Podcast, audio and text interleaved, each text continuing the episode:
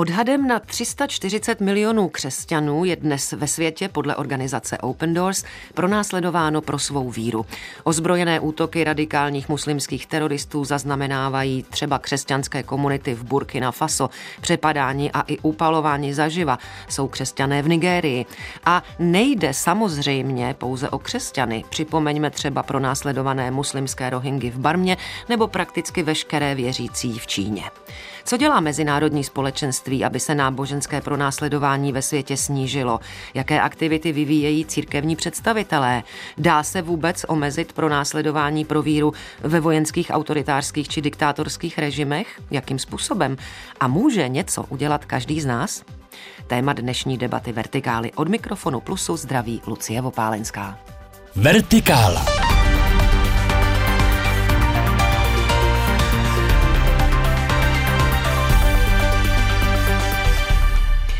A ve studiu srdečně vítám Roberta Řeháka, zvláštního zmocněnce pro holokaust, mezináboženský dialog a svobodu vyznání Ministerstva zahraničních věcí. Dobrý den. Dobrý den. A vítám zde Petra Jana Vinše, generálního sekretáře Ekumenické rady církví. Hezký den také vám. Dobrý den. Připomenu, že v posledních dvou letech se podle papežské nadace Pomoc církvi v nouzi pro následování křesťanů ve světě zhoršilo v 75% sledovaných zemí.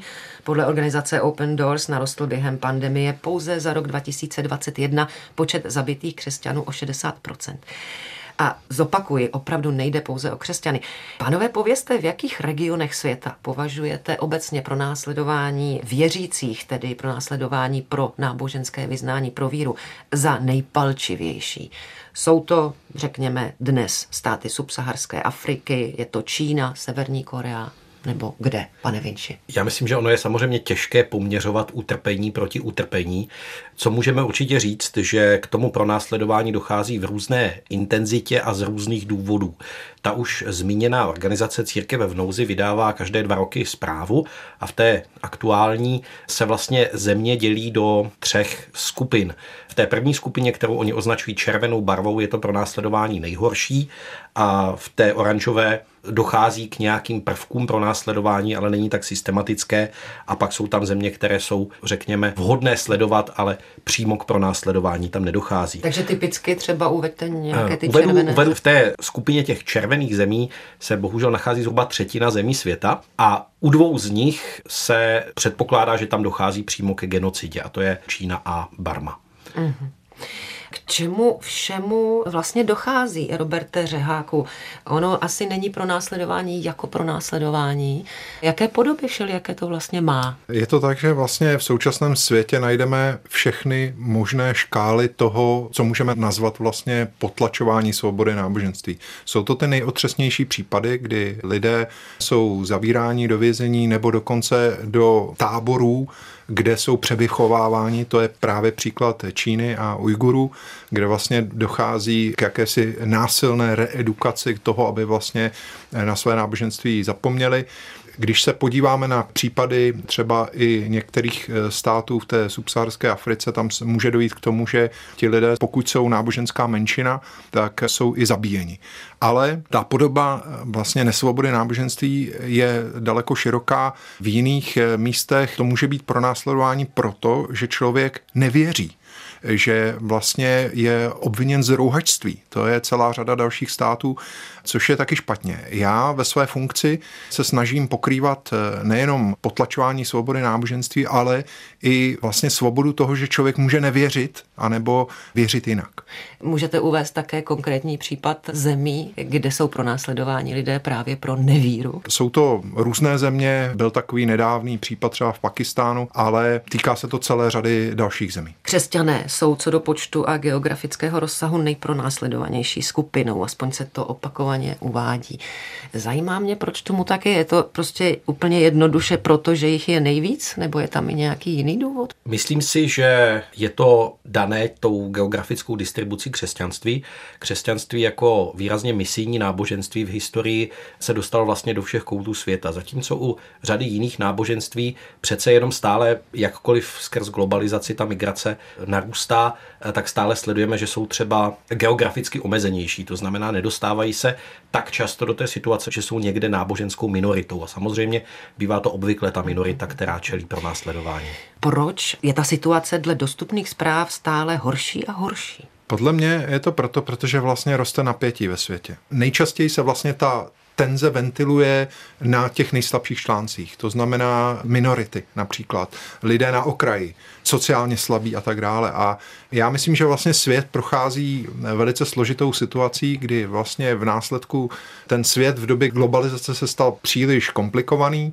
Lidé se snaží vlastně zjednodušit si myšlení, rozlišovat na bílou a černou. Je tady velký nárůst vlastně těch konzervativních směrů náhledu a pojí se to taky s netolerancí. A samozřejmě k tomu přispěla nejdřív covidová pandemie, teďka ruská agrese na Ukrajinu, znejistění toho světa z ohledu na bezpečnost a samozřejmě nastávající ekonomická krize. To znamená, z těch všech důvodů, které jsem zmínil, dochází žel eh, k zhoršování situace a to není jenom náboženství, to je i třeba stav demokracie, který podle některých eh, statistik se vrací na rok 1990 nebo 80. Já bych to možná ještě ano. dodal, že vlastně tenhle ten princip není nic nového. Když se podíváme do středověké Evropy, tak vidíme, že pokaždé, když udeřila nějaká kalamita, tak to znamenalo obrovský nárůst antisemitismu. Když udeřil mor, tak první, kdo to odnesl, tak byli židé. Říká religionista a generální sekretář Ekumenické rady církví Petr Jan Vinč. A dalším hostem dnešní vertikály je také Robert Řehák, zvláštní zmocněnec Ministerstva zahraničních věcí pro holokaust, mezináboženský dialog a svobodu vyznání. Rusko a konec konců i Ukrajina, které zmínil Robert Řehák, to by bylo na samostatnou kapitolu naší debaty. Rusko loni, připomenu, v rozporu s verdiktem Evropského soudu pro lidská práva, ovšem bohužel v souladu s vlastním zákonem odsoudilo do vězení o 40% víc svědků Jehovových a potírá třeba také scientology a další. Ale ani západní Evropě se nevyhýbají trestné činy z nenávisti, ve kterých hraje roli náboženství. Na křesťany bylo útočeno prý nejvíce ve Francii a Německu. Mluvím o datech rakouské organizace OIDAC, Observatory on Intolerance and Discrimination Against Christians in Europe. Stále jsou přítomné už zmíněné antisemické útoky nebo i naopak útoky na muslimské věřící. A mě zajímá, je vůbec jasné, co ještě pro následování pro víru není a co už ano, Možná se znovu obrátím na vás, pane Vinči, protože napadá mě, že v našem okruhu civilizačním a v západním světě se mohou někteří křesťané třeba cítit pro následování, i když se po nich chce ze strany společnosti, aby dodržovali a respektovali nějaká práva. Já jsem moc rád, že jste zmínila třeba tu situaci v Rusku, protože to je podle mě takový lakmusový papírek toho, jak to s náboženskou svobodou myslíme vážně. V Rusku třeba skutečně velmi vážně jsou pro následování světkové Jehovovi, scientologové a další náboženské skupiny, které nám jako křesťanům třeba nejsou bezprostředně sympatické. A i v tento moment my musíme trvat na tom, že se zastáváme náboženské svobody a náboženská svoboda tady není pro jedno vyznání, není tady jenom pro křesťany, ale je tady skutečně pro všechny. To se týká třeba i těch ateistů v Africe, kteří tady už také byli zmíněni. Zkrátka, náboženská svoboda je jenom jedna a jestliže se jí zastáváme, tak to musí být pro všechny. Zároveň a tím se dostávám k té situace tady v Evropě, kde třeba v České republice žádné pronásledování pro náboženství nezažíváme, že boj proti pronásledování pro víru není bojem proti legitimní kritice náboženství, která může být někdy i velice ostrá. Mm-hmm. To neznamená, že náboženství je něco, co se vznáší prostě někde v nadpozemských sférách a je chráněno před jakoukoliv společenskou kritikou, nebo jeho představitelé jsou chráněni před mm-hmm. společenskou kritikou. To tak není a být nesmí. Rozumím, ale mě by tedy zajímalo, jestli je nějaká definice toho, co je to náboženské pronásledování, protože teď třeba sledujeme válku na Ukrajině, tam tam podle velmi aktuálního článku religionisty Zdeňka Vojtíška správně připomněl, že tam vlastně dochází k pronásledování té dříve na eh, Moskvu orientované části ukrajinské církve pravoslavné a to kvůli podezření ze spolupráce s Kremlem. Připustíme, že se to děje kvůli tomu a musíme si jasně říct, je to pronásledování v čase války nebo to není pronásledování. Robert Řeháku, je jasná definice? Ta definice je velice jasná, vychází vlastně z Všeobecné deklarace lidských práv OSN, která byla ustanovená v roce 1948. Málo se ví, že vlastně byla ustanovena také v reakci na hrůzy holokaustu. A ta Všeobecná deklarace lidských práv má článek 18, který jasně stanoví, co je tím právem a tam se mluví o myšlení, svědomí a svobodě náboženství. To znamená, že člověk má být svobodný ve svém myšlení, svědomí a náboženství, zároveň má právo změnit svoje náboženství a další. A vše, co je vlastně tam popsáno, definuje tu svobodu. Pokud dochází k porušování toho, tak to můžeme označit za porušování svobody náboženství. Jasně, ale když se potom počítá, kolik bylo těch a těch pronásledovaných, tak by se třeba lidé neměli zaštiťovat pronásledováním pro víru, když mohou být pronásledováni pro něco jiného. Jak je to jednoduché nebo obtížné oddělit? Někdy je to zcela jasné, pokud ti lidé jsou uvězněni nebo jsou persekuováni, přijdou o práci, tak je to zcela evidentní. Někdy je to samozřejmě na hranici. Já sám jsem studoval ještě před revolucí v Hradci Králové střední školu a jednou, když jsem přišel do školy, tak před školou stály dvě auta veřejné bezpečnosti. A já jsem si řekl, hm, tady asi někoho zabili, že jsou tady dvě auta veřejné bezpečnosti. Bylo to velké halo v té škole. No a když jsem pak přišel do školy, jak jsem zjistil, že tam jsou kvůli mě. Protože já den předtím jsem byl na přednášce o náboženství, někdo to nahlásil a oni přijeli vyšetřovat, jak to, že někdo se účastnil nějaké přednášky o náboženství. Uh-huh. Chtěli mě vyhodit ze školy, naštěstí už to byl rok 89 a naštěstí se to nestihlo. Dobrá, a když uvádíte tento konkrétní příklad, nazval byste to pro následováním? Pokud hrozí mladému člověku, studentu ve střední škole to, že ho vyhodí ze školy a ta argumentace je, že jsem na socialistické škole, kde náboženství nemá své místo, tak je to určitě forma diskriminace. Diskriminace ano, ale no, jestli je to pro následování. Je to, je to forma pro následování. Víte, eh, já se proto ptám i proto, že jsem se v minulosti, v minulých letech zabývala případem těch takzvaných čínských křesťanů a vím, že tady byla třeba disproporce v tom, jak jejich pronásledování v Číně vnímalo ministerstvo vnitra a jak třeba zdejší neziskové organizace nebo právníci. Obávám se, že to nemusí být vůbec tak jednoduché a také mě zajímá, jak se dívat právě na příklad domovní prohlídky na východě Ukrajiny, jestliže tam prostě ukrajinská tajná služba hledá nějaké dokumenty v kostelích východních pravoslavných a Rusko to pak samozřejmě může použít jako argument. Budeme mluvit o pronásledování, pane Vinči? Tak já myslím, že v první řadě je opravdu velice těžké rozlišovat pro následování diskriminaci. Podle mě diskriminace je jedním z druhů pro následování mm-hmm. a je skutečně těžké poměřovat, jestli je někdo pronásledovaný víc nebo méně. Když zmiňujete ten případ Ukrajiny, tak tam je třeba zase říct, že dochází i k tomu, co bychom mohli nazvat zneužíváním náboženství.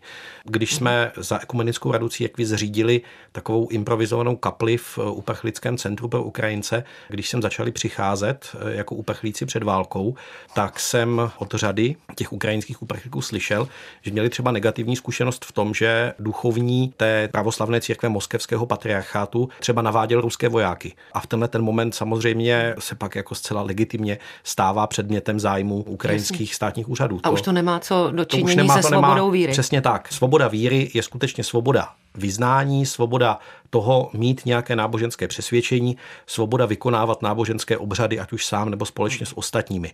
Svoboda náboženství nemůže krýt ani ty církevní představitele v čemkoliv jiném.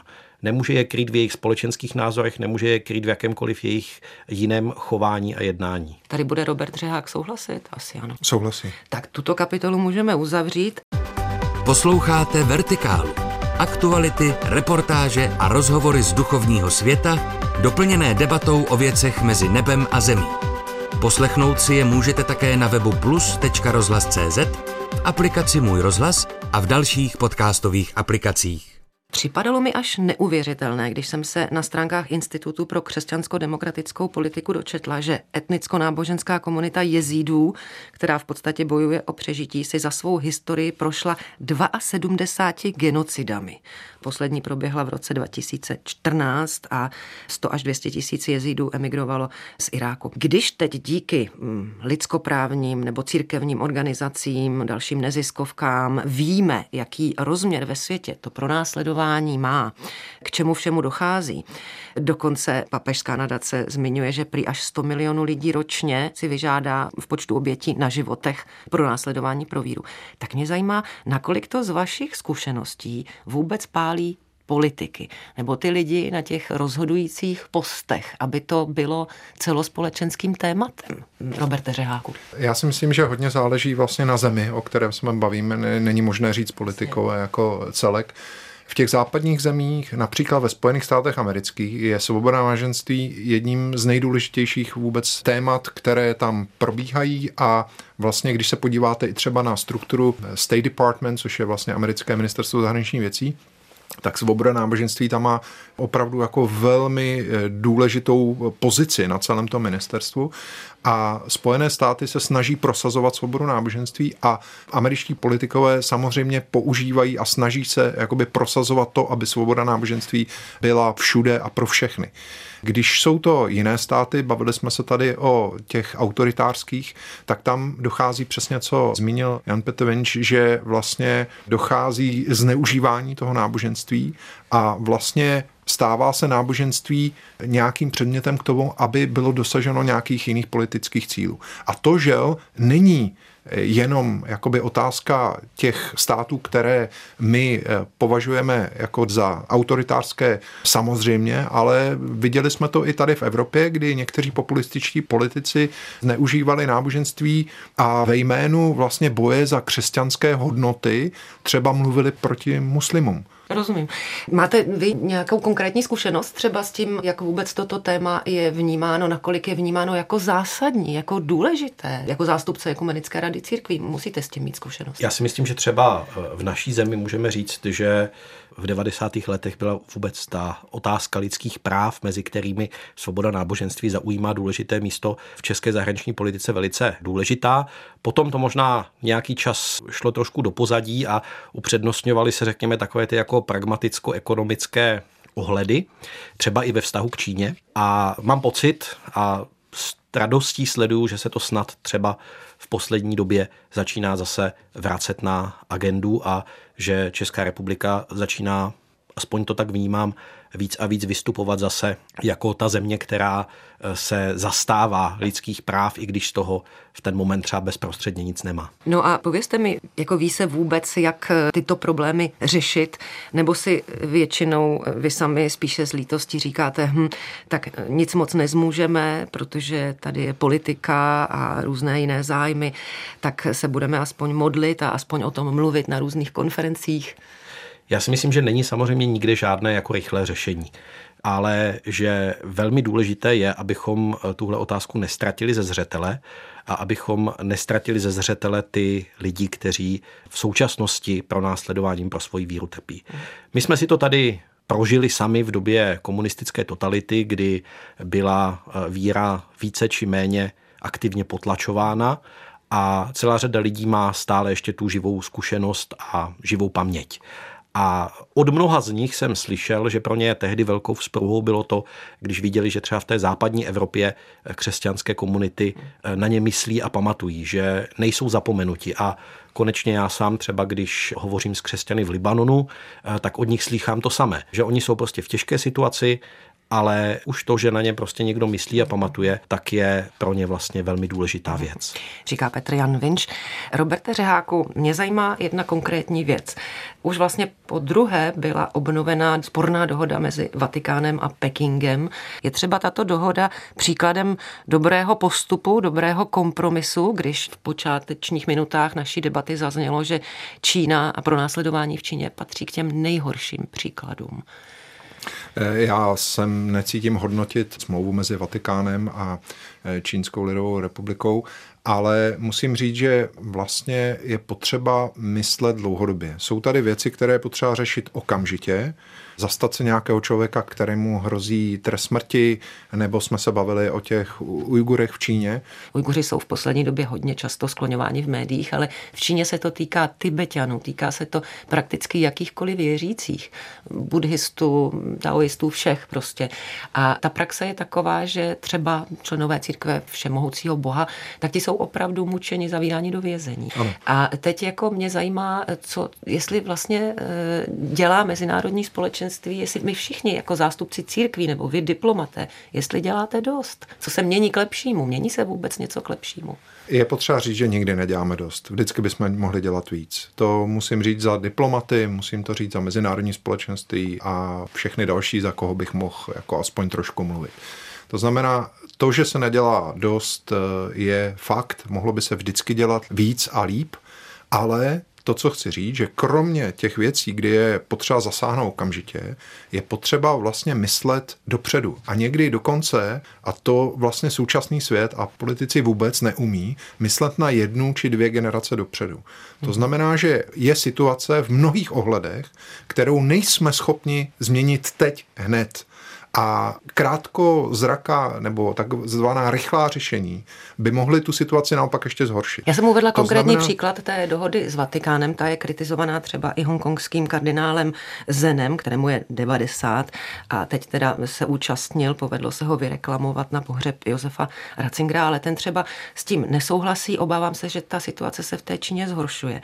A tak máte vy třeba nějaký konkrétní příklad také z té druhé strany, co se vlastně dělá, nebo mělo by se dělat jako v prospěch i v rámci té perspektivy eh, delší doby? Ano, jedním z těch věcí, které jsou vlastně jako ta dlouhodobá perspektiva, je určitě vzdělání, osvěta a prevence. My potřebujeme soustředit se nejenom na ten aktuální boj na, s těmi problémy, ale snažit se dostat ty informace o tom, co se myslí vůbec tou Všeobecnou deklarací lidských práv, tím článkem 18, dostat vlastně do podvědomí na úroveň dětí, které se hmm. učí o těch věcech, aby, až oni vyrostou, už tohle byla pro ně třeba samozřejmost. Ale to by chtělo se... dostat na úroveň dětí v Číně. I u nás samozřejmě. Ale je, to, to... je to úkol eh, všude na světě. Uh-huh. A my vidíme, že ale opravdu eh, ty hodnoty se posouvají. I třeba já, když se podívám na svoje děti, tak hodnoty mých dětí ve vztahu třeba k LGBTQ plus komunitě už je úplně jiný, než byl vztah eh, naší generace. A já si myslím, že to je taky součást vlastně výsledek toho vzdělávání, kdy se vedou lidi k toleranci. Já bych tomu ještě dodal, že kromě té roviny státní je tady ta rovina, na kterou my někdy trošku zapomínáme. To je rovina těch velkých biznisů, která je vlastně do určité míry mnohem víc než ten stát náchylná k tomu poslouchat to veřejné mínění, protože se to bezprostředně promítá prostě do jejich reputace a podobně.